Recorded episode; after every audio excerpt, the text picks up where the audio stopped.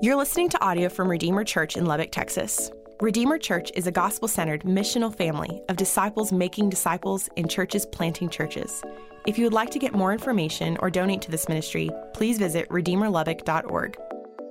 Okay, well, good morning, everybody. Uh, my name is Dusty. I'm one of the pastors here, and um, we're at a really interesting pivot in the book of Romans, which we've been spending, you know, the better part of a, you know, this like academic year together in. And you know, the first 11 chapters were these sweeping, monumental truths about who Jesus is, even helping us understand who we are, our human nature, um, how God's grace intersects with us at a foundational level, what it changes, how God helps us with suffering, what the Holy Spirit does, um, even why it is that we struggle the way that we do, even though we're a Christian in a lot of ways, and um, what God's doing in human history, and much, much more. But all these huge, monumental, foundational truths.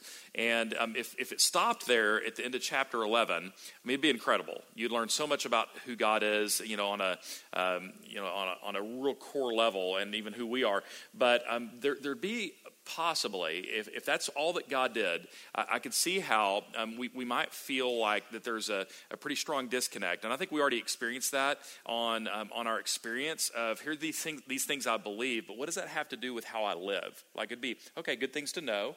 That's what God's done how does that relate? You could even enter into some a lot of errors that I actually hear quite a bit, which is something along the lines of, "Hey, look, I, I believe these things, and it doesn't really matter what you do," which is kind of true. And uh, in terms of your salvation, is by faith in Jesus alone and what the, what Jesus has done on the cross. Uh, but it's also not true that what you do doesn't matter. Like as if you're a, a phantom spirit and your body's just here. And in fact, that's actually addressed a lot in the Bible. That the body's the body, the spirit's the spirit. It doesn't really matter what I do with the body. And so I think a lot of us experience a pretty strong disconnect. And I'm really grateful that Romans 12 exists because that's why it exists, is to, to bring the everyday in contact with these incredible doctrines and in, in, contact with these incredible truths about who Jesus is and in contact with um, all of the significance of the cross and resurrection. And if you're like, well, what disconnect? Well, I mean, I, there's a million different ways. I mean, how about some of you had some really bad experiences with Christians over the years, were really mean, really angry, um, really judgmental, harsh, and they know so much Bible and they've been involved in church for so long. Like, what explains that? How would someone that knows the Bible so well be so mean? Like, how, how could that happen? Okay, well, that, there's your disconnect. And that um, just simply knowing a lot of these biblical truths, as important as that is, doesn't necessarily soften and change the heart. Knowledge alone oftentimes doesn't sometimes doesn't. Or how about even more practically someone may say i don't know why i'm so angry. I just blow up at my kids spouse roommates don't know why. I, I, I hate that i'm so angry. I, I, don't like i believe these things about heaven uh, but why am i so angry? Or um, i'm just so anxious all the time. So anxious about my future the kids my life uh, classes, whatever, whatever those things are for you. But I'm just constantly anxious, super worried about things um, that. But and I, yes, I believe these things about Jesus, but I'm still still so anxious, and um, you know I've got these problems in my life, different addictions, challenges, and I don't know. Like I believe, yeah, yeah, yeah, I believe about Jesus, but I don't know why I struggle in these ways. Like this is the kind of disconnect we're talking about. So um, in a lot of ways, we introduced this last week in Romans 12, 1 and 2, and that's where the the real pivot in Romans happens happened and the, those two verses, what they talked about was that um, because of God's mercy, because therefore, pulling because of Romans 1 through 11, all of that, um, all of that mercy and action of what the cross did, um, let's not be conformed to the world, uh, but let's rather be renewed, have our, be transformed by the renewing of our mind so that there's a connection between God's grace and how we live. We want to have our minds renewed. So, in a lot of ways, we're going to pick up on that. Um, we're going to skip down into verse 9, which is what Seth read just a moment ago. And you could probably organize this a lot of different ways. There's just rapid fire bullet points um, on these verses about what a transformed mind looks like, a renewed mind looks like. And um, the thing is, so many of these are going to be relational. Almost all of these are relational, um, which is where a lot of the disconnect really tends to play out, doesn't it? So uh, let's pick up. Um, I just kind of organized about four uh, different kinds of disconnection and relationships that are addressed here. And the first one is going to be um, what I'm just going to describe as the heart and you could say values there. And this is in verse 9. And uh, verse 9 says, Let love be genuine. Um, let love be genuine. I'm going to pick that one up first. uh, this probably sums up everything else that you're going to hear today that there would be a genuineness to our love, first of all to God, but also um, to others. And um, th- this is actually really important because uh, people in this part of the country, I'd say the South, and then Texas, and then West Texas, we really like there to be an external niceness about us, like it's a high value, and I actually really appreciate that about uh, about Lubbock. Really nice people. Of course, that's also kind of the dark side to it all, isn't it? Is that we're going to work really hard on our children, and be like, um, you say yes, ma'am. You know, um, no, sir, and you know we open door, uh, all that, right? And now, you know, we'll get them to say yes, ma'am, no, ma'am, and yes, sir, no, sir and there will be a external politeness. Now, what you can't address there is someone that says, Yes, sir. And then you walk out of the room and they go, you know, that kind of thing, right? And so, uh, but th- what this is saying is not just that you're nice and, oh, yeah, yeah, yeah, let's get together sometime. And, oh, yeah, yeah, yeah, good, good to see you too. And, oh, I love that dress. And then make fun of them after they leave and all that, right? Um, that this is another a genuineness to our love, that there's something genuine uh, directly to people, but um, from the heart, and not just when they're in front of us, but when they're not around us, that there's something genuine about our love. And of course, that's where the disconnect tends to be so many times, is how we relate with each other. And I love the fact that God's love is genuine towards us, um, which is a really important thing. The second part of that verse says, Abhor what is evil and hold fast to what is good. And um, there, there's two parts of that. Like there's like a true like hatred of evil, and I, like a clinging to good. And sometimes you're like, no, I don't like the word hate. I mean, you shouldn't be hating anything. But that's not true. Um, that the reality is we should hate the things that are broken and wicked and that, um, that damage people, but also dishonor God.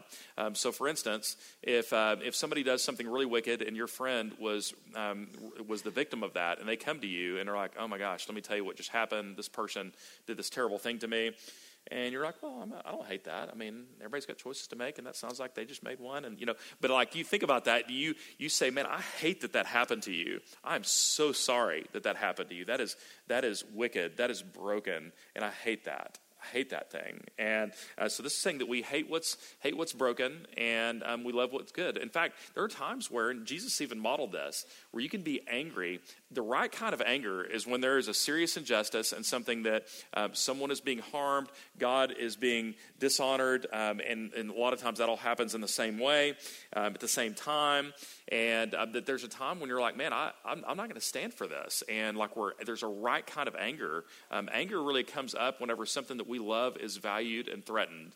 And you can see that anytime a mom uh, is something happens to one of her babies it's like, uh uh-uh, uh, do not you eat? You know, you could just see the, the teeth, this formerly really sweet mom, the fangs and claws and all this, something that she loves. This little kid just got threatened and now it's on. And so this is what it's saying is that we're going to um, abhor things that are evil and wicked.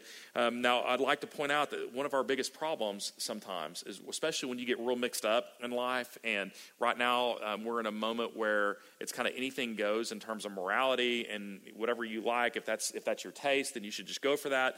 Um, and sometimes we end up loving wicked things and hating good things and we love the darkness. We pursue the darkness as opposed to cultivating and loving the good and the things that reflect God. This is telling us to hate the right things and to love the right things. And um, this is just a beautiful thing. And by the way, God loves the good things and hates the wrong things. And we kind of reflect that abhor what's evil, hold fast to what is good. So these are values, things of the heart in verse 9. Now let's move to um, relationships with, um, with other believers. Even though those things had an element of a relationship to them, that now it even gets more specific in verses 10 through 12. Uh, let's do verse 10. It says, Let uh, love one another with brotherly affection, outdo one another in showing honor. And this reminds me, we didn't cover verses 3 through 8, although if you're following along in our reading plan, those are verses that you cover. And uh, those are talking about using our gifts. I think that would be one element of that is you bringing the things that you know and the gifts that you have uh, to bear to benefit other people and enjoying those benefits from others as well. Uh, but this is really saying, hey, look, we want to love and serve one another like family, and um, that there'd be this, this deep connection relationally with each other. Verse 11 do not be slothful in zeal, uh, but be fervent in spirit, serve the Lord. I love this because I think there's, um, we end up going into weird places spiritually where we treat our spiritual life unlike any other area of our life. Like I've heard this so many times, and truthfully, I'd like to say it was just, you know, pastoring and I, you know, know people and I know how y'all are. But there, truthfully, sometimes where I've done the same little strange game with God where uh, we'll almost say something like, you know, how's, how's your soul, Dusty? You know, and I'll say, eh, I don't know. I just, it's okay. I mean, I'm just not real motivated and don't really feel a real strong desire to be in the Bible or to really connect with God, whatever the case would be. And you almost feel like, you know, and if God wants to change that desire, um, and you know, give me a strong motivation to be in the Bible and a strong desire to connect with God in prayer, a strong desire to really go deep in my relationship with God and even the way I serve and love other people and to share my faith. If God wants to change my heart on that, man, I'm all ears and He can do that anytime He wants. But for now, I'm just going to kind of go through the motions. And even as you hear me say it, you're like, oh, come on, I mean, it's silly. I mean, what other area, if you're like, you know, if God wants to make me fit or if God wants to make me real smart, then he'll just throw a book down and, you know, I mean, it's like, no, no, you're going to, you're going to go to school for a long time and you're going to read a lot and you're going to learn and you're going to, you're going to absorb information. You're going to go to the gym. You're going to, you know, it's like truly like our spiritual life. I think there's even ways that God has, has even designed the human body. If you think about muscles, the way that they work is you, you train them, you exercise them as you sleep and recover and you know put nutrition into your body your body uh, begins to come back a little bit stronger a little bit um, a little bit you vascularize you come back in a little bit better condition. And like by god's design you work out. And what this is saying is, is don't be slothful in zeal that even your, your desire for god is something that you can cultivate. Yes that there's also this god element of god fueling a lot of that but there's very clearly some responsibility you have in the spiritual life to not be slothful in that. Be fervent in spirit, and it's something that's exercised as you go. Like you're not. In other words, if you feel blah in your spiritual life right now, and you feel like you're just kind of eh, like this, and um, and you're, you're not a victim. You're not a victim of that. And you're not just like, well, until God renews. And there are some seasons of where maybe there's a dark night of the soul. Um, there's some seasons of real closeness with God. But zeal can be cultivated on your, your end. Be fervent in spirit. Serve the Lord. Um, and I also think it's fair to say that so goes your love for God. Most of the time, so goes your love for people. Um, that the times that are really hard for me to share my faith, that are really hard for me to motivate to motivate myself to really open myself up to other people, is when I feel like my love for God is grown colder. So, um, so yeah, and, and, God is zealous, and I, I, think it's important to know that um, we're not just saying we need to be really devoted and get ourselves real fired up for Jesus youth camp style. If you ever went to one of those as a kid, um, that uh, that's not exactly like we're almost like we're going to be zealous. God's kind of indifferent, kind of hanging out. God is zealous, and even in our prayer life, we're not trying to kind of goad God into acting. Come on, come on, come on. Don't you care about my kid? Don't you care about this person in my life? Don't you care about this situation? Come on, like getting him going, way more zealous than you. Way more zealous. Like we're we're joining him in that and seeing this zealous, passionate God, which I think is really neat. Verse 12. Rejoice in hope. Uh, rejoice in hope that um, so much hope in Romans 1 through 11 about God overcoming, um, overcoming sin, death, suffering, evil, uh, both in us and around us. And so there's a, a, celebration of the hope we have is that the suffering and setbacks you have in life are never the final word. Love that. Rejoice in hope. Be patient in tribulation.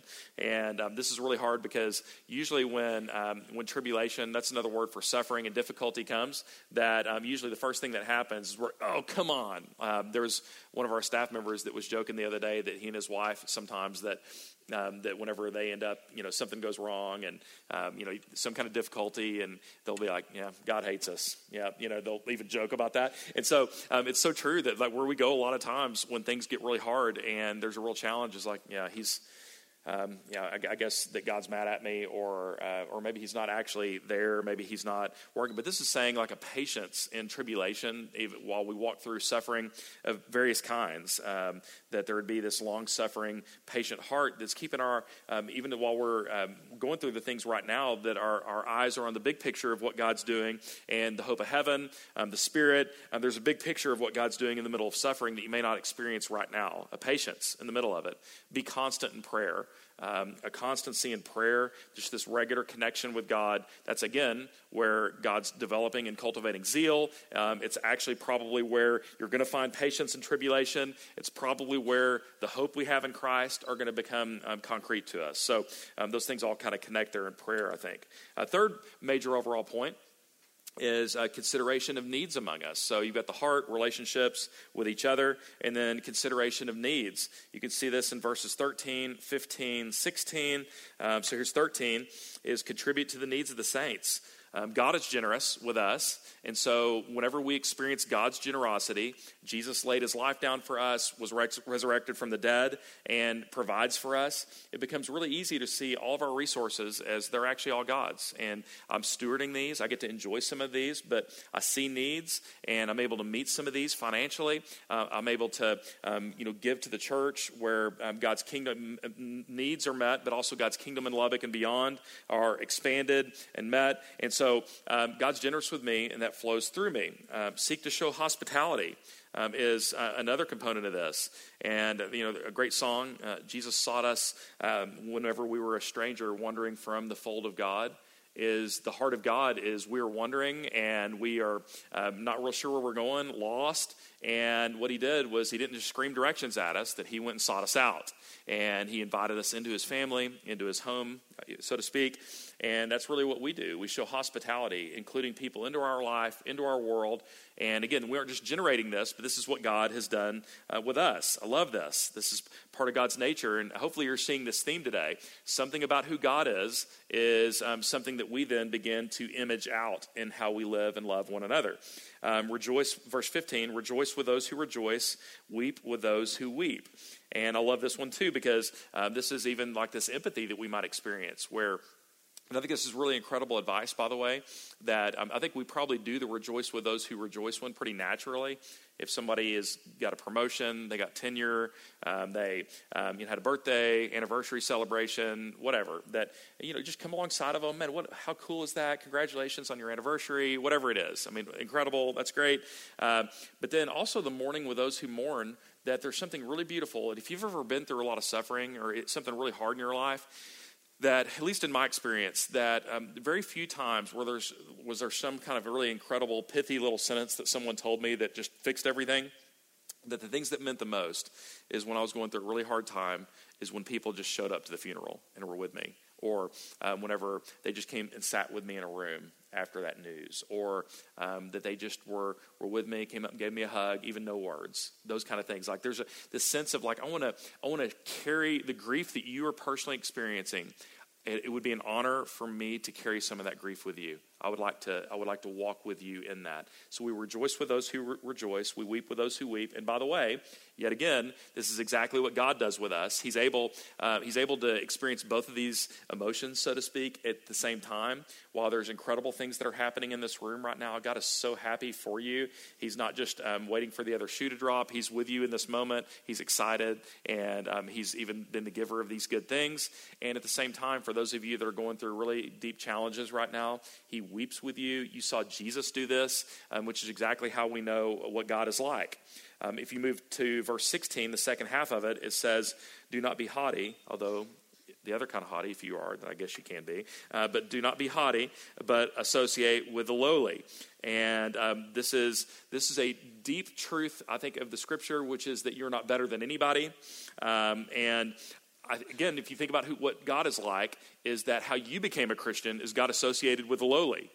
And I saw this quote one time from Tim Keller that, uh, you know, when you see even the, the most outcast of our society, you see, you know, a, uh, you know, someone that's strung out on drugs, um, you see someone that's a prostitute. You see someone that whatever, whatever it is that would be um, in your mind probably the, the the most socially vulnerable person in our society that that's spiritually what you were when God encountered you. Whenever Jesus met you, uh, that, that that's what you were, and He didn't go, now get your life cleaned up, uh, get sober, uh, get clean, uh, get out of that profession, then we'll talk. It's like He just entered into that space, and that's one reason it's incredible and completely out, out of line for Christians to feel like you're better than anybody. And I think we're kind of known for that a little bit. Is we're up here, you're down here, and if you can kind of get some things cleaned up, then we can talk. Uh, but the reality is, is that's not what God was like with us. And uh, associate with the lowly. Don't be don't be arrogant and haughty, uh, but rather um, just realize that we are all dependent on grace. And I'm pretty convinced of this at this point in my life that whenever I see something really broken going on in somebody's life, uh, that I think that given the different situations, different upbringing, different um, circumstances, maybe even opportunity for me, that there are very few things that in certain situations that I couldn't be exactly where they are. Like I don't think that I'm unable to go there. And I think it's a really uh, beautiful thing for God to even help us to see that. And even there's, there's a sense of humility that you're able to, to absorb from even these deep truths that we've been learning in Romans 1 through 11 about God's grace. So uh, that's third point. Now, fourth one and the final one, which is where we're going to spend the rest of our time, is in this longer block here in verses 14 through 21 and which is where you might experience the, the strongest disconnection um, in, in, relationships is dealing with difficult people and even when there's been conflict.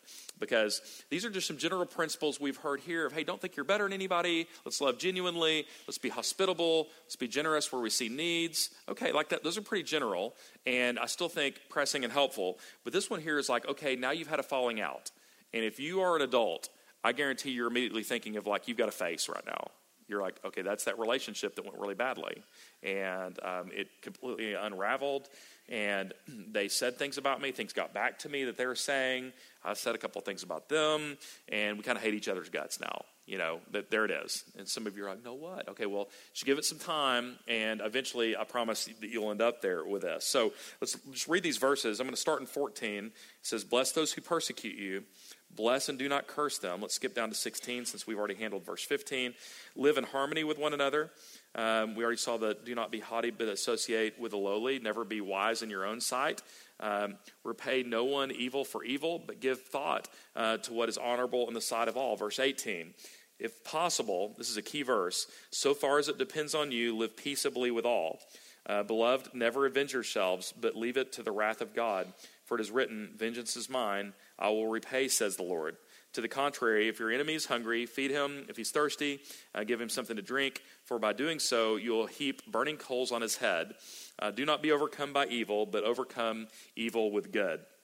Okay, so if ever there's something that's countercultural to our current moment right now, like this block of scripture right now, with someone where things have gone really bad, maybe somebody that you would even describe as an enemy, um, someone that things have gotten really bad, um, there's been a really nasty falling out in relationship that, or someone you disagree with, a political opponent, um, someone that you don't like their views, you don't like their lifestyle, you don't think, think uh, you don't like the things that they've said. That right now, culturally, what we do is what? Like we kill them, right? Um, if you don't like them, and then you you murder them. You might murder them online. Um, you'll talk about them, you'll do whatever, and that's usually what we do. I even heard a song um, that maybe some of our number are at a concert about karma and about what we're going to do um, and what we hope karma will do. And so um, there, there's, a, there's a hope here um, that we're like, well, you know what? If you crossed me and if you've done bad things to me and if you've been an enemy of mine in the past, then I hope it all burns down you know, and good. You got that coming to you. And that, and honestly, in the whole time, not, not even sensing that this might be out of line with our values um, and with what Christ has done with us, that that's not what Christ has done with you. Let's just think this through for a minute. And if you're not a Christian, this is why I hope this will be compelling to you, is that if you're a Christian, that, um, that what God has done with you is whenever you've made mistakes, and maybe like even going back to the thing I talked about earlier, maybe an extended period of coldness of heart, indifference to God, and where you're just going through the motions. And yeah, you're here today, but you're not into it. I mean, like it's just what you do, and maybe you open up the Bible a little bit here and there, but you know, you're just kind of going through the motions. You're not even sure if you're buying into it right now. Um, that that what would happen? I mean, can you imagine if what God did with that is like, all right, then you're out. If that's how you're going to be towards me, and if your heart's going to be cold towards me, then we're done here. I'm going to go find somebody else that will love me right. You know that, uh, but rather what He does is He's long suffering and He's patient with you, and He didn't just um, jettison you to the sun the first minute that you you weren't following Him or you made some mistakes, you dishonored Him, you sinned. Um, that He just keeps coming back to you. He keeps pursuing you. Grace continues to find you again. And think how out of line it is when we want to see it all burned down um, around us. Um, let me even ask this a different way. So, um, on um, the, the, key verse uh, to me on the whole thing was um, that verse 18 if possible so far as it depends on you live peaceably with all so let's first talk about those kind of enemies those people that you had a, lot of conflict with um, whenever you look at that do you feel like that verse 18 has been true that as much as you could do, because sometimes you really try and you extend an olive branch and you try um, to, hey, can we sit down? I'd like to own the, my part in this. Can we just, can we try to square this up? Like you've really tried. And sometimes that's not on you, like you really have. And I don't even want to release some of you that there's this conflict. You really did your best to try to make things right. They did not reciprocate that that I just even want to tell you this verse doesn't say there can't be any conflict in your life because that's a two way street and you only control one side of that. I also feel like it's important to say sometimes, even as you're doing the work of forgiveness towards someone, that especially in the cases of abuse or something that really um, broken and sad that's happened, it would not even be appropriate for you to have a relationship with them. So, what it means to be at peace with some of these people is from a distance dealing with the Lord on forgiving them, even if it wouldn't be safe or appropriate to have a relationship. But whenever you look at some conflict in your life, have you done what you can do? Or um, whenever things went wrong, do you go to almost immediately to a place of haters going to hate and running through all of their, cataloging all of their faults without a sense of maybe what you contributed to the conflict? So do you tend to do you tend to bring peace to these relationships? I think for some of us, we might need to do some evaluation here that would help identify that disconnect. If there just tends to be a lot of drama in your life and you tend to burn through friendships right and left, and friend after friend after friend after friend, you have one and then they're gone, friend gone, friend gone, um, that there's a common denominator here, and it just shows you there's a disconnect of grace. And uh, perhaps even that reconciling work of friendship, um, that there needs to be, that grace needs to trickle in there. Um, another way I would like to explore it is even, I, think this is actually a critically important thing. Are you the kind of friend that when someone comes to you, and maybe you've got mutual friends that are fighting or that there's been a falling out, are you the kind of friend that, you know, to them, you know, would say, oh, yeah, I wouldn't have anything to do with them either? And they did what? You know, and all that, you know, like just had, it's like you're just dumping gas on this thing and, and enjoying it burn and, you know, like this, that it's super fun to watch. Or are you the type that it's going to say, well, hold on, well, tell me more about that. You say you said they just up and fired you. Um, like, what do you, what do you mean they up and fired you? Has there not been they didn't no performance improvement plan. There had been no conversations. Well, actually, there had been. Go, well, tell me about that then. And like a good friend is going to try to really understand the full story and even probe and be like, all right, well, look, I, th- I think you need to. I think it might be really fair for you I mean, I'm friends with them too. Do you want to go sit down with them and talk? I could even mediate that, you know, because I care about both of y'all, and I, have talked to both of y'all about this. And are you the type that's trying to pull people together, or that likes to dump all the gas onto the fire? Um, and, and I think this is a, a, really good question. As far as it depends on you, that um, live peaceably with all. And again, this is part of grace in action, as God brings peace in relationships, and even invites us into that as well. So here's the case I've been making throughout this whole thing. Whether you're talking about conflict and trying to overcome evil um, um, by, by doing good, we even burn, uh, put these heaping coals on someone's head um, that may even continue to have resentment towards us. All of this, this is grace in action. That the case I've been making is that really at the end of the day, what we're doing is we're reflecting the, uh, the beauty and the grace of God in relationships, even where there's conflict. And, you know, Romans 12, 1 and 2 that I already mentioned talk about this. Look at this verse in 2 Corinthians 3, 18.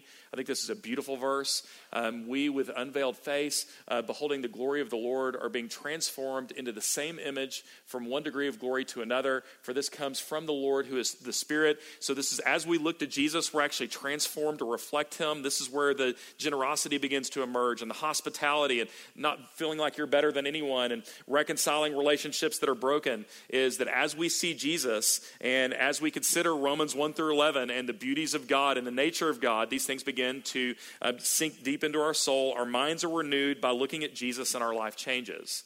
I want to say this one final way. Um, there's a book I read, not a Christian book, but uh, a book about habits called Atomic Habits.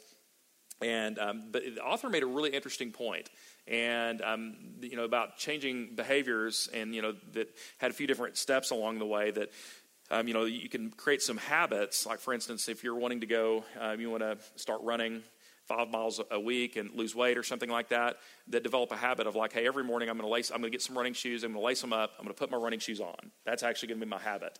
And then you'll probably find yourself going for a walk or a, a light jog and then working that up. So he has some like tips like this, but this is really interesting observation he made is the deepest level of transformation and lifestyle change. He said it happens at the identity level, is the case he's making. And so, um, one way to say it, even using my example there, is God, I need to, I need to get on the treadmill. I need to start running. You know, got to start running. And that's one way to, and you know, and then you might do it. You might get some shoes and develop some habits. But where it really gets baked into your life is we, you don't say, I need to run, but I'm a runner. I'm a runner. That's what I do. Is I run. No, I don't. But um, even in fact, this week, um, one of our um, Jancy Harris uh, it works out at the same gym I do, and I always see her in cardio. She sees me in the weight room, and so I was actually going to get up there and as a joke, get in front of her this week on the treadmill and act like I was going to go for a run on it, and I couldn't even figure out how to work it. So that tells you on that. But I'm a runner, it's what I do. And the same thing, I don't just watch cowboy games, I'm a cowboy fan, you know? And um, I don't, you could do this with whatever you want to talk. I don't, I don't just try to eat clean, I have a healthy lifestyle. And this is more than just saying these things to ourselves and like trying to manifest it into action. That's not what we're talking about. I'm talking about like a deep sense of belief, a deep sense of belief that I don't just, listen to this. This is why, this this is going to be where the disconnect happens and where some people can be so mean that believe so much Bible. I don't just believe some things about God. I don't just believe some things about heaven and eternal life. I'm a believer. And not just because I say it, because it's true. Here's who you are. You're not just someone that goes to church and reads the Bible and believes some things about heaven and believes this doctrine and that doctrine. Here's who you are. You're a child of God, loved by Jesus, redeemed by Him, given the Spirit, given everything that's God's, um, His, His own nature and who it is that He is, is given to you. Um, we have the opportunity now to reflect Him in everyday life, not just saying, um, I'm a believer, but um, there's something deep and true that changes us, us at the level of identity, uh, deep at the level of the core of the core of the core that even plays out um, in conflict and broken relationships, which is the most countercultural thing that I can possibly imagine. So I'm going to pray that this would be true in us, and even I'm going to pray for some broken relationships. And I'm going to pray right now. In fact, um, while your heads are bowed, if I can pray uh, for anyone, like if you want to raise your hand, if you've got a particularly broken relationship that maybe you don't even know what to do with, I'd like to pray for you right now. If you want to raise your hand, anybody in here have a particularly broken relationship? Okay, thank you. I want to pray for that. Uh, Lord, would you redeem and restore um, those relationships of people that just asked for your help on? And even when it's so complicated, I don't, I don't know those answers for those things, or would you step into that space? Would you uh, bring peace as far as it depends on, um, on them? And um, Lord, redeem. And Lord, would you bring these things deep into our soul, deep at the identity level, um, that grace would uh, transform us? That our minds would be renewed, we wouldn't be conformed to the world, that we would reflect you from one degree of glory to another, that it would all be for you, and even something beautiful would woo people who have never followed, followed you um, into a relationship with you. And I pray this in Jesus' name. Amen.